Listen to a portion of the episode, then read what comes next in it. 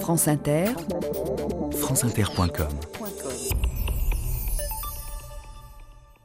Bonjour, aujourd'hui 18 juillet 64, Néron et l'incendie de Rome. Rome existe-t-elle encore, Tigellin? Rome est un océan de flammes, elle flambe, elle brûle de fond en comble. As-tu entendu? C'est cela mon épopée. Changer la face du monde, démolir et créer, et créer de nouveau.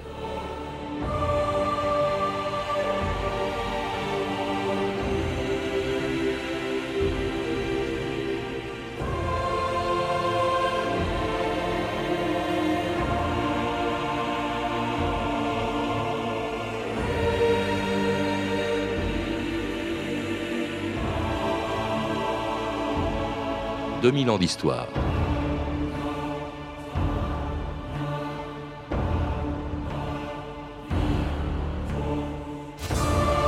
Dans la nuit du 18 au 19 juillet 64, dans les entrepôts du Grand Cirque de Rome, commençait un des incendies les plus meurtriers de l'histoire. Attisé par des vents violents, il allait détruire en neuf jours les trois quarts de la capitale de l'Empire romain et faire vaciller un des règnes les plus sanglants de l'Antiquité, celui de Néron, dont la débauche et la cruauté avaient dépassé en horreur celle de ses prédécesseurs Tibère, Caligula et Claude.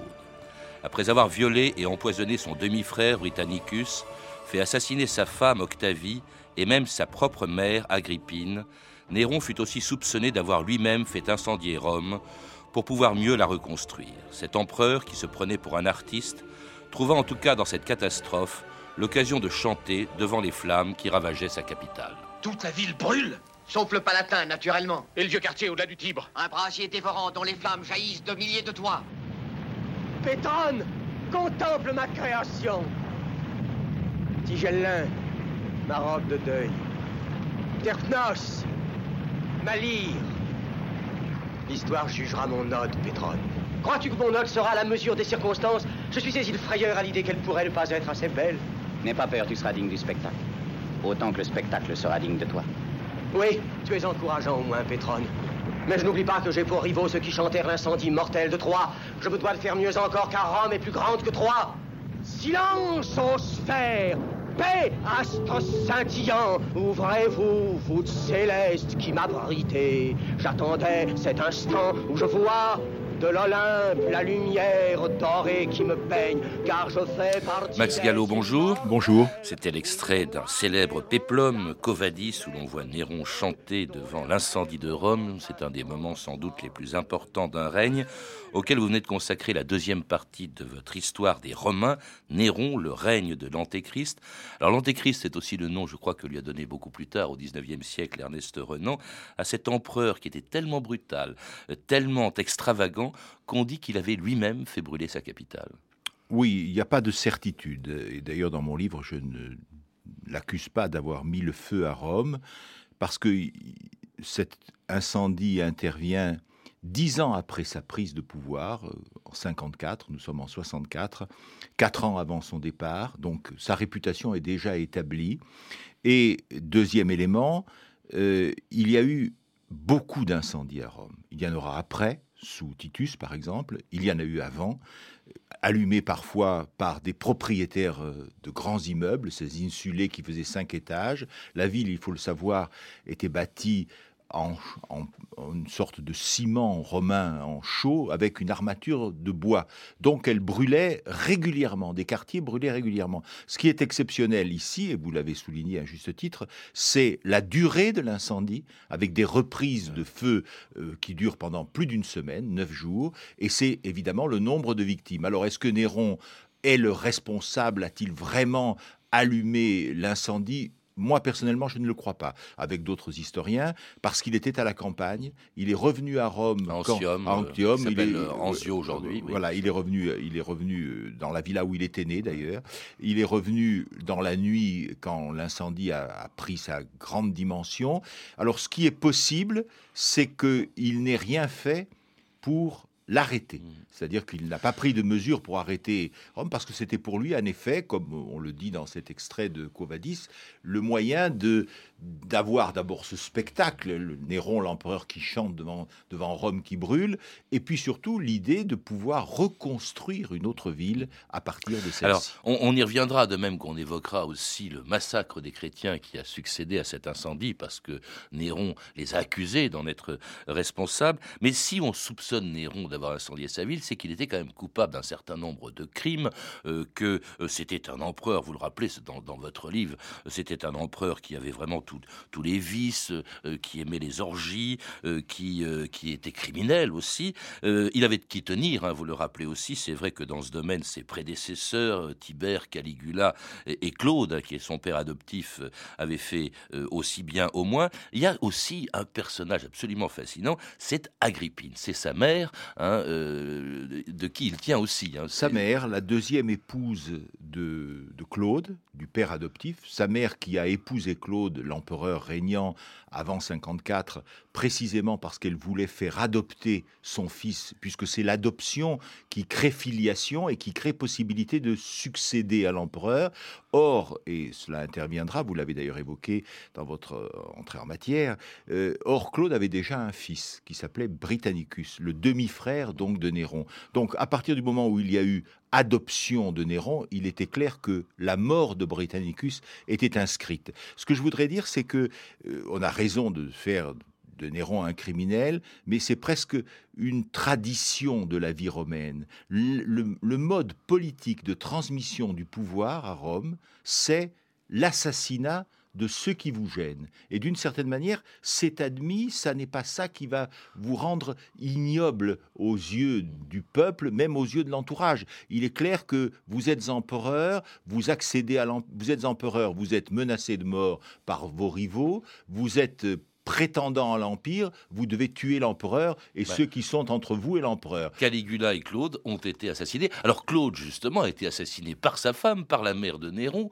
euh, euh, Agrippine, hein, qui, qui, lui fait, parce qu'elle veut, elle est pressée de voir son fils Néron arriver sur le, le, trône impérial, donc elle lui fait euh, manger un, plat de champignons empoisonnés. C'était le, hein. grand plat, je décris, parce que c'est raconté, disons que les sources historiques romaines sont d'une richesse et d'une beauté euh, fascinante, essentiellement suétone et tacite, et passe dans le palais impérial la silhouette noire de Locuste, qui est l'empoisonneuse, celle qui va préparer les mixtures, celle dont on sait qu'elle est d'une certaine manière l'incarnation de la mort, la meurtrière, celle qui donne à l'empereur, quel qu'il soit, je dirais, de quoi tuer ses rivaux. Mais Agrippine a en effet l'intention de tuer Claude, son mari, son mari, son oncle aussi, il faut le rappeler. Son oncle aussi, tuer, tuer Britannicus, le premier fils de, Claude, de manière à voir Néron accéder au pouvoir et de régner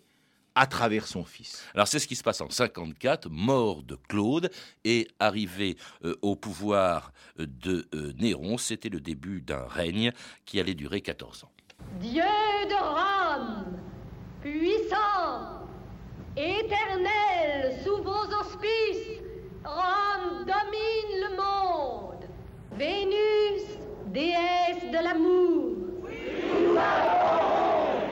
Mars, dieu de la guerre. Jupiter, père de tous les dieux.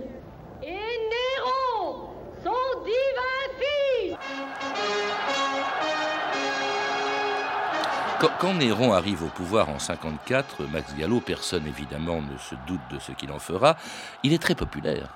En tout cas, c'est un garçon qui est beau. Il Ça compte hein. énormément. Il a 17 ans. Il est beau. Euh, il est, c'est un adolescent. Ça compte beaucoup parce que ce que nous venons d'entendre n'est pas du tout la, le récit fantasmé d'un scénariste euh, euh, qui divague. En réalité, le personnage de l'empereur, c'est l'empereur du genre humain, et n'oublions pas que Néron est l'arrière, l'arrière-petit-fils de l'empereur Auguste, fondateur de la dynastie, et par là, il est relié aux grands dieux mythologiques, Mars, Apollon, euh, et, en conséquence, c'est un personnage sacré, et dans, si, nous ne, si nous ne réussissons pas à entrer dans la psychologie romaine, dans les valeurs de l'époque, nous ne comprenons pas cette fascination, ce respect, cette adulation, cette adoration pour l'empereur. Et il y a cela. Alors, bien sûr, l'image de Néron n'est pas simplement construite sur cette référence à des dieux. Euh, un empereur, comment règne-t-il? Il règne d'abord en achetant les prétoriens. C'est comme ça, les prétoriens, c'est-à-dire la garde impériale auquel on double la solde, auquel on donne des primes. Donc d'abord, on achète. On achète les soldats qui peuvent vous défaire euh, une, majesté en la tuant, bien entendu. Ensuite, on achète le peuple. Le peuple, la plèbe, qui, dans cet étrange système politique qu'est l'Empire romain, c'est-à-dire euh, la plèbe, vote, elle aussi elle peut, à Rome, en s'insurgeant, changer la donne. Donc il faut l'acheter. Et comment l'acheter? Ben, En distribuant, en distribuant du vin, en distribuant du pain et en faisant des jeux. Et Néron fait tout cela avec beaucoup d'intelligence, donc il est effectivement populaire. Il baisse les impôts, il se montre assez clément au début. On vous dit qu'il il a du mal à euh, euh, condamner à mort euh, des, opposants. Mais vous avez même un empereur comme Trajan qui dira que dans l'histoire de l'Empire romain, les cinq premières années du règne de Néron ont, été les plus grandes années de l'Empire. Alors en réalité, Masgallo, vous le dites, c'est sa mère qui gouverne. Il y a un personnage très important autour de lui, qui est un grand philosophe de l'Antiquité, le stoïcien euh, Sénèque, euh, qui pourtant ne se faisait guère d'illusions sur le personnage de Néron et qui tout le temps le flattait. Non, et Sénèque ne se faisait pas d'illusions sur Néron, mais en même temps,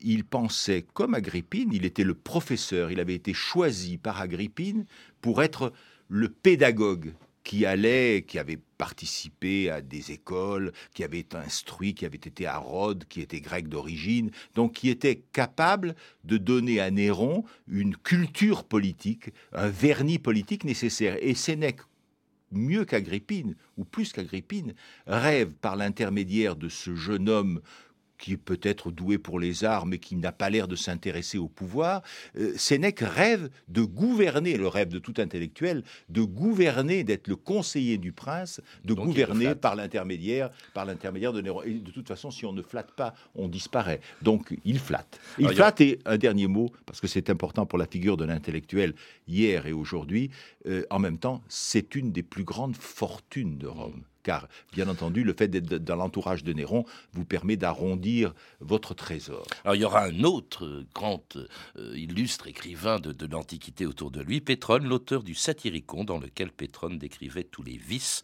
auxquels s'adonnaient les Romains à l'époque de, de, Néron. À moi les faibles, pour 40 sesterces. Moi j'en donne 45 sesterces. Pour 60 sesterces. Seigneur, ce genou vaut plus qu'une épouse. Vous verrez comme il tient bien les rôles de femme. Ce jeune garçon m'appartient. Tu vas immédiatement me le rendre. Tu es donc chevalier ou sénateur Monde blondinet, la maison de Vernacchio est temple d'hospitalité. Je suis puissant ici. Aucune porte ne m'est fermée. Eros me protège et me multiplie les preuves d'amitié. En outre, à force de combinaisons et d'intrigues, je suis devenu le maître de la ville. S'il me prend envie d'un bal, on me l'organise en une demi-heure. Pour commencer, je vais te conduire au jardin des délices. Et c'était un extrait du Satyricon de Fellini, d'après Pétrone, hein, qui décrivait Rome à l'époque de Néron, un cloaque, dites-vous, Max Gallo, et, des mœurs, des vices, des plaisirs auxquels l'empereur lui-même, Néron, s'adonnait. Vous dites qu'il allait régulièrement la nuit dans les lupanards choisir euh, des hommes, des femmes, enfin c'était euh, extraordinaire, et ça au vu et au su de tout le monde. Oui, mais d'abord, une première remarque, le Satyricon de Fellini est un chef-d'œuvre. Si vous voulez pénétrer la civilisation romaine autrement que par les classiques ou par les livres d'histoire, regardez, voyez plusieurs fois le Satyricon de Fellini, qui était romain, enfin qui, aimait beaucoup Rome. Euh, mais sur le mot de débauche, il faut s'entendre.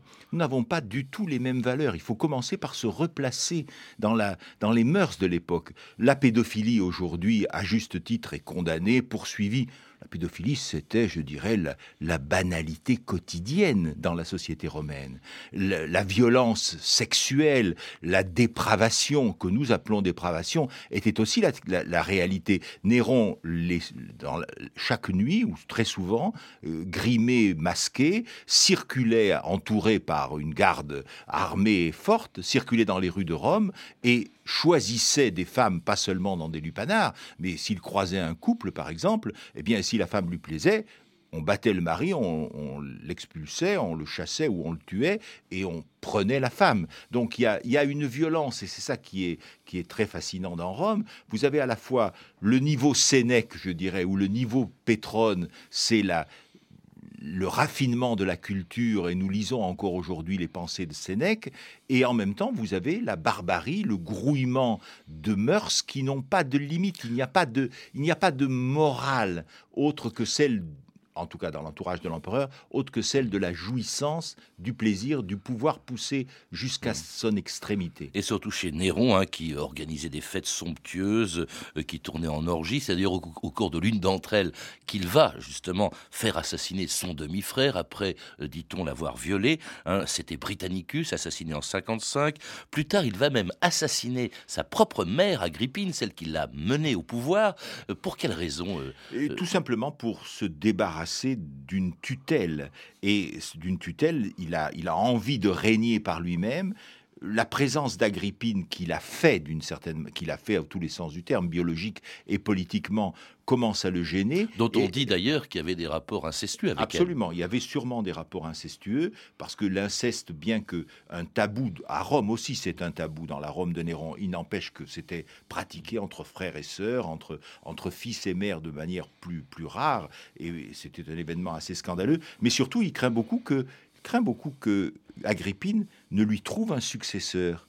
Et donc, euh, il se débarrasse de sa mère à la fois pour liquider son passé, être libre, et pour éviter qu'elle ne monte contre lui une conspiration. Donc il l'a fait tuer et c'est extrêmement difficile euh, l'acharnement avec lequel il l'a fait tuer. Alors il fera de même avec euh, sa femme plus tard, sa femme Octavie, euh, pour pouvoir épouser Popée. Popée elle-même va être tuée par Néron lui-même d'un coup, de pied alors qu'elle est, enceinte. Hein. alors c'est un, véritable tueur en, série et cela sans que personne. Non, tueur en série peut-être un peu excessif. Bon, en tout cas il fait tuer beaucoup de gens sans que personne ne se, de critique cette empereur qui se prenait aussi pour un artiste. Ce manque de considération qui a consisté de ma part ces derniers temps à vous priver de ma présence me contraint une fois de plus à vous exposer les tribulations d'un pur artiste.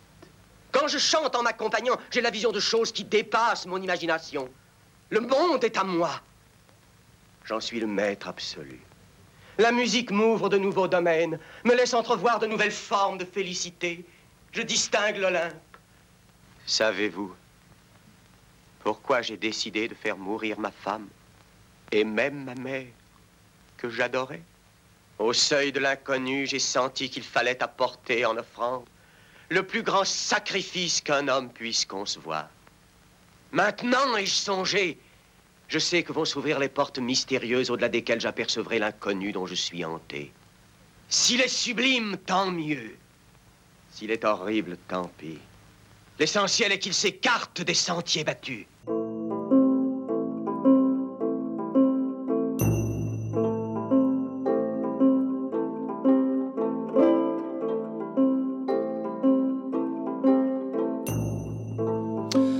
L'ensemble Sinolia, c'est une musique pour lire et sitar, jouée sur des instruments fabriqués à l'ancienne et qu'on devait entendre à l'époque de Néron, puisqu'ils ont été fabriqués d'après des fresques de l'époque de, de l'Antiquité romaine. Max Gallo, on a entendu juste avant Peter Ustinov, toujours dans Covadis, jouant magnifiquement le rôle de, de Néron, qui se prenait pour un artiste. Il chantait, il jouait de la sitar en public. Oui, il avait choisi pour professeur le plus grand des citarèdes de l'Empire, un grec d'ailleurs, et je crois qu'il avait un don réel, d'après ce qu'on sait, d'après quelques vers cités sur le cou de la colombe, etc. Il avait, quelques, il avait donc des dons. Mais en réalité, il faut voir que l'empereur peut tout. Il a le droit de vie et de mort. Qu'est-ce qui lui reste à découvrir comme, comme sorte de projet? Il est l'empereur du genre humain quoi de plus excitant, de plus en même temps stimulant que d'apparaître aussi comme un artiste? C'est donc quelqu'un qui veut aller au bout de toutes les possibilités de son être. Non seulement tuer, non seulement régner, non seulement se mettre peut-être dans les pas d'Alexandre, aller jusqu'à Nazi, mais essayer de conquérir les foules. Et à la fin de son règne, après l'incendie de Rome, il fera un très long voyage en Grèce parce que, dit-il, il, il n'y a qu'en Grèce qu'on peut comprendre la, la, la, patrie des artistes, il n'y a qu'en Grèce qu'on peut me comprendre. Et naturellement, il organise une brigade des acclamations les Augustiani qui sont dans les, dans, dans, les travées. Et si vous manifestez le désir de quitter le spectacle avant que l'empereur ait fini son tour de chant ou sa, ou sa, mise en scène, euh, vous êtes menacé, vous êtes tué. Il, avait sa claque. Hein, il avait une claque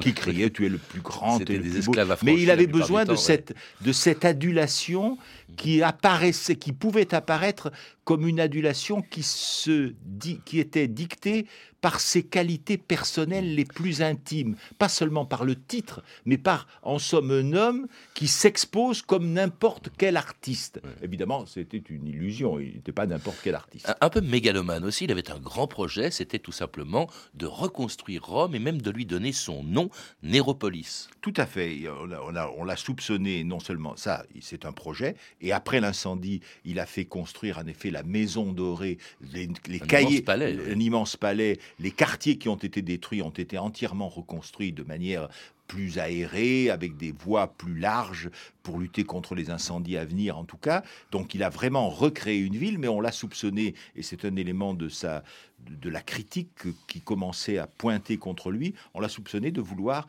s'installer, créer Néropolis, pas seul pas à Rome, mais peut-être à Nazi. Hmm. Et ça c'est un reproche qui a évidemment été exprimé avec violence par les Romains. En tout cas, ces soupçons de, Néron responsable de l'incendie de Rome, euh, vous dites bon qu'en même temps, euh, il est à Antium, euh, il, arrive à toute allure, il fait venir, il, ouvre ses jardins à tous les rescapés de cet incendie qui a été d'ailleurs terrible, hein, qui a duré, vous l'avez dit, plusieurs, jours. il fait venir du blé par le port d'Ostie. Mais alors, pour faire taire justement les rumeurs qu'il accuse et apaiser la foule hein, qui veut absolument des coupables, eh bien Néron va trouver des boucs émissaires et déclencher la première grande persécution de l'histoire du christianisme.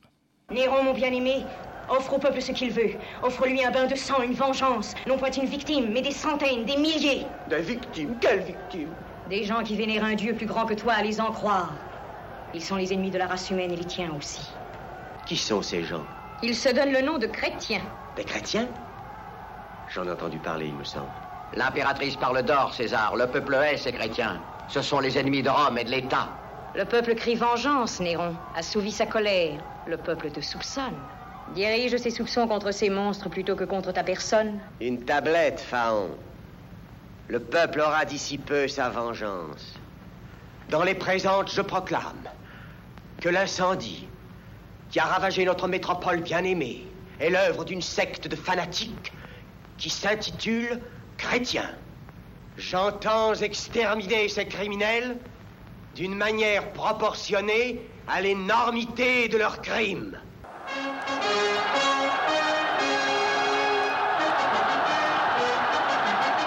Et justement le massacre des chrétiens qui va suivre, Max Gallo, euh, sera en effet proportionnel à, la gravité de, l'incendie euh, de Rome. C'était les premiers martyrs, en tout cas la première grande persécution. Première grande persécution. Les, chrétiens n'étaient pas bien acceptés par la population romaine, parce que les chrétiens, autant Rome était capable d'accepter n'importe quelle religion, elle était très œcuménique de ce point de vue-là, à la condition que l'on fasse euh, adoration à l'empereur. Or, les chrétiens s'y refusaient, acceptant le martyr plutôt que de, que de faire des sacrifices en l'honneur de l'empereur qui est une divinité. Donc le choix des chrétiens comme bouc émissaire est finalement un choix qui correspond à la sensibilité populaire. On a là en effet des gens coupables qu'on accuse, qu'on accuse d'infanticide, de, cérémonies euh, cruelles contre les enfants la nuit, etc.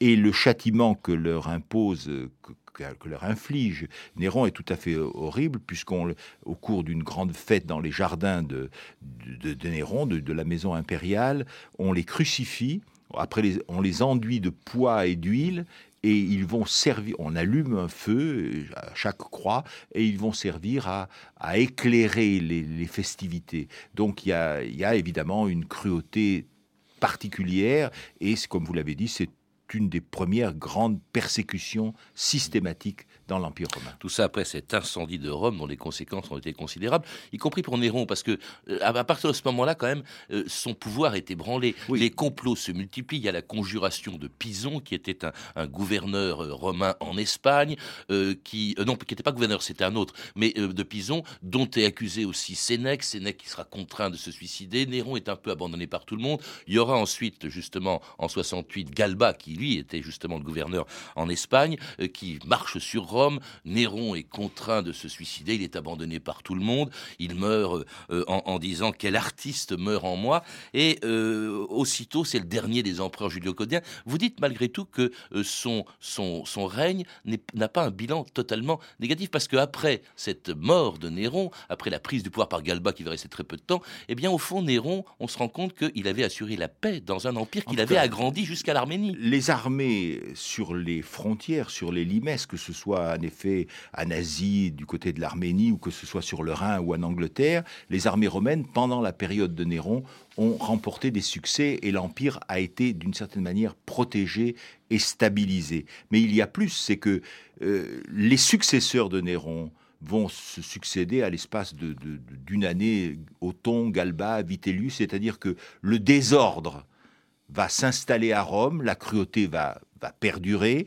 et donc le souvenir, comme toujours, le souvenir de la période de Néron euh, efface la question de l'incendie, d'ailleurs il n'en est pas coupable, ce sont les chrétiens, et reste la générosité de l'Istrion qui chantait, qui s'adressait au peuple, qui flattait le peuple, qui apparemment se présentait devant lui. Il y a comme une sorte de différence entre l'attitude des élites romaines et d'autre part l'attitude du peuple romain, de la plèbe euh, entretenu évidemment, je ne divinise pas du tout ce peuple, mais en tout cas une différence d'appréciation et on croira que Néron va revenir. Néron, le règne de l'Antéchrist, c'est le titre du deuxième volume de votre suite historique Les Romains, publié chez Fayard. Merci Max Gallo.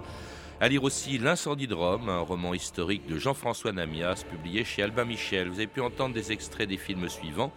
Covadis de Mervyn Leroy avec Peter Ustinov dans le rôle de Néron édité en VHS chez Warner, et Le Satyricon de Federico Fellini, édité en DVD chez MGM. Toutes ces références sont disponibles par téléphone au 32 30, 34 centimes la minute ou sur le site franceinter.com. C'était 2000 ans d'histoire, la technique Lidwin Caron et Valentin Vaner. Documentation Claire Tesser, Claire Destacan et Mathieu Ménossi, une réalisation de Anne Kobilac.